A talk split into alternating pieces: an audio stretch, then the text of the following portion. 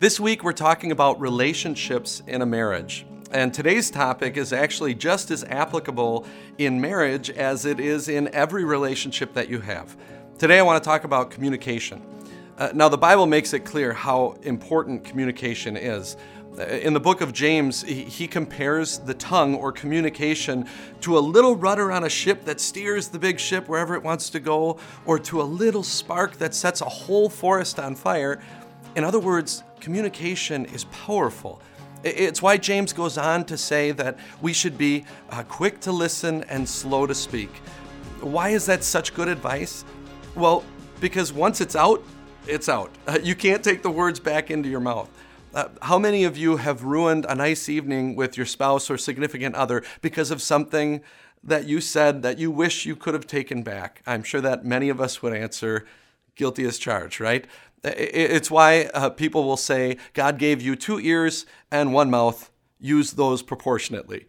Uh, so when we do say something, what do we want to say? Ephesians 4 says this Speaking the truth in love, we will in all things grow up into Him who is the head, that is Christ. So, first of all, in any relationship, especially in a marriage, we want to speak the truth, but we want to do so in love. In other words, you know that there are more than there's more than one way to say the same thing.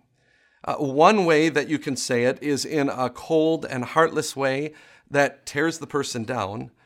But the other way, and the way Scripture wants us to say it, is a way that, that shows the other person that you care about them, that you love them, that you want to build them up. In fact, that's what Paul in Ephesians goes on to say. He says, Do not let any unwholesome talk come out of your mouths but only what is helpful for building others up according to their needs. Only what is helpful for building others up. Just pause on that for a second. I've got a challenge for you, and I really want you to do this.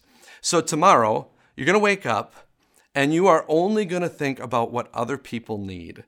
Okay, so that means that everything that comes out of your mouth, everything you say, is going to only be to build other people up. First of all, do you know how hard that's going to be? And it will be hard. I, think we realize when we really intentionally try to do that, how much of what we say is really focused on self. But secondly, if you do that, even if you do it imperfectly, do you know what kind of day that'll be? It'll be an incredible day, not just because you built other people up, but because of what happens when you build others up. The natural thing for them to do is to build you up as well. And that's certainly how it works in the marriage relationship husbands and wives build each other up and, and it just feeds off of uh, they feed off of one another uh, have you ever read the book of song of songs uh, you might think that it's a, a, little bit of a strange book because many of the pictures and phrases that are used in that book we don't really use in everyday conversation. But basically, the Song of Songs is a love song between husbands and wives. I just want to read um, a little section about how the husband speaks of his wife. He says, How beautiful you are, my darling. Oh, how beautiful. Your eyes behind your veil are doves. Your hair is like a flock of goats descending from Mount Gilead.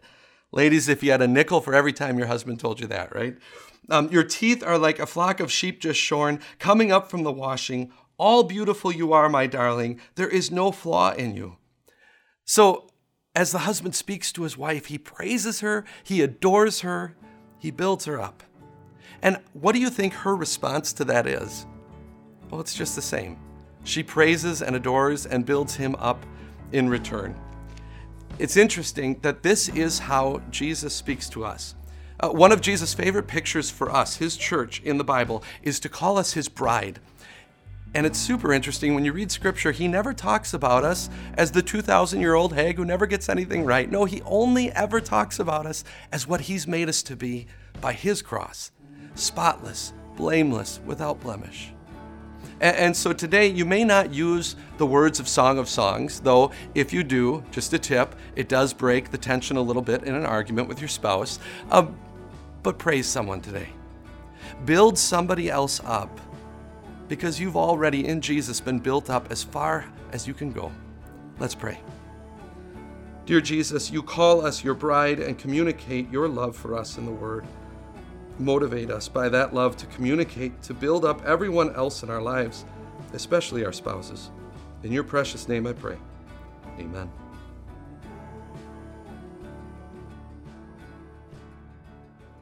Hey, what's up, everyone? Pastor Mike here from Time of Grace.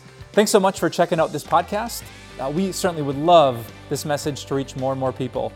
So, if you wouldn't mind rating and reviewing this podcast, it would bring it to more people's eyes and we pray this message into more people's hearts. Thanks for your support, and we'll talk to you soon.